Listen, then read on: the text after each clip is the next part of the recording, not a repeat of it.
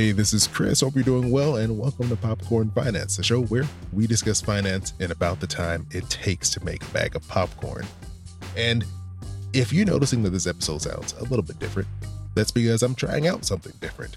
This is a new series that may not last for very long, but I'm calling it Popcorn to Go, and that's because I took this bag of popcorn on the road with me.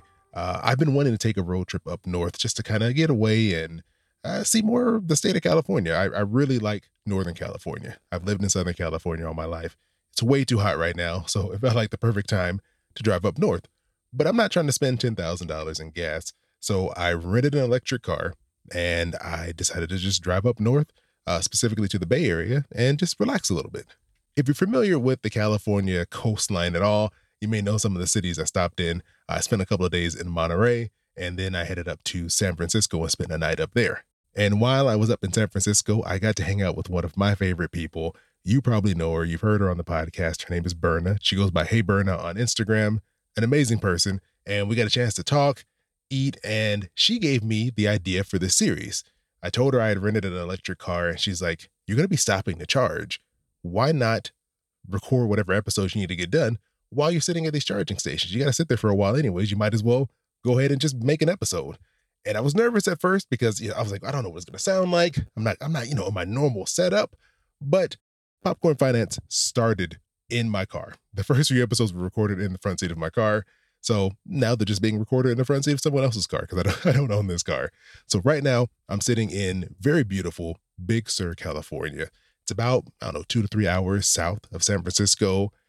Just think of forests right next to the ocean because I'm surrounded by pine trees right now. And I can see the Pacific Ocean out the front windshield. So it's a beautiful place to be talking to you all about the beauty of student loan forgiveness. I'm sure all of you have been hearing a bunch of stuff in the news about it. So let's just break down some of the details that I've been able to research uh, using my laptop sitting here in the front seat of my car. So first, let's get a little bit of context about what's going on. Right now, there's roughly forty-three million Americans who hold federal student loan debt that adds up to around one point six trillion dollars. That's a ridiculous amount of money, right? The Biden administration has already canceled around thirty-two billion dollars in student loan debt prior to this recent announcement. And they did that through expanding the existing forgiveness programs that are out there for public sector workers and disabled borrowers.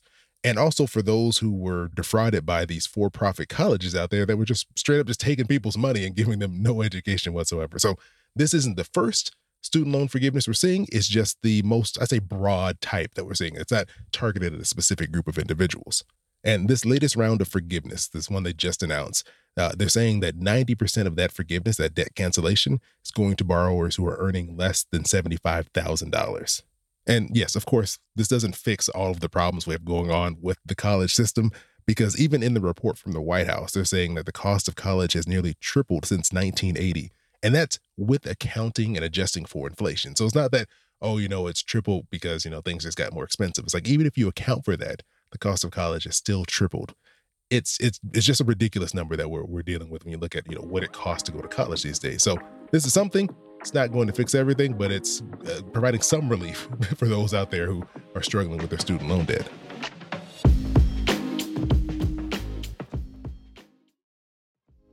So let's dive into some of the details. I'm sure you want to know, how is this going to work? So this is specifically applied to federal student loans.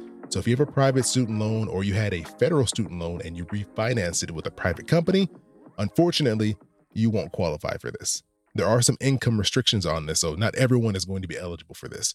If you're an individual, you have to make less than one hundred twenty-five thousand dollars a year. If you're married or you file as head of household on your taxes, your income limit is two hundred fifty thousand dollars a year. So if you fall into one of those two groups there, they're going to forgive up to ten thousand dollars of your federal student loans. However, if you received a Pell Grant during your undergrad program, then you're eligible to receive up to twenty thousand dollars in student loan forgiveness. And it's still based off those same income limits I mentioned before. And if you didn't know, a Pell Grant is what they call need-based aid. This is a grant, you know, aka free money that they give to low-income students to help them cover the cost of college. And this is money that they don't have to pay back. And just so you know, it's not a lot of money. During the twenty-one twenty-two school year, it was a max of six thousand four hundred ninety-five dollars. So it's not even getting close to covering the actual cost of an education, but it's something. So for those individuals who qualify for Pell Grants, they're getting a little more assistance uh, to help forgive some of that student loan debt they might have sitting there weighing them down. And the great news is that for nearly eight million borrowers, you may be able to just have this forgiveness done automatically because they already have your income information on file with the Department of Education. So you might not have to do anything. Now, the next question I had, and I'm sure you all have, is when does this go into effect? The dates aren't really nailed down right now. They're saying that an application will be available for those who aren't already going to be eligible to have this forgiveness done automatically because their information's on file. They said that application to go in and put in your info will be available sometime around mid-October, uh, but they're also saying no later than December thirty-first. So there's a lot of room in there for where this may occur, but it looks like, you know, we'll just say mid-October to late December, this application will be open. You can go in and put in your information, and they say they want to get it done as soon as possible. So that way those who are eligible can get their information in and have a portion of their student loans forgiven prior to payments going back into effect uh, in January of next year. You can also go to the Department of Education's website, and they have a place where you can subscribe to updates so that we can get any new info as it's provided to those waiting to hear how this is going to work. And I kind of just mentioned it in passing, but that pause that's been going on for student loans for, for a while now, they're saying that this is the last and final extension. So on December thirty-first, twenty twenty-two, that's the last day in which you will not be required to make any payments on your student loans, and also the uh, pause on interest as well will stop.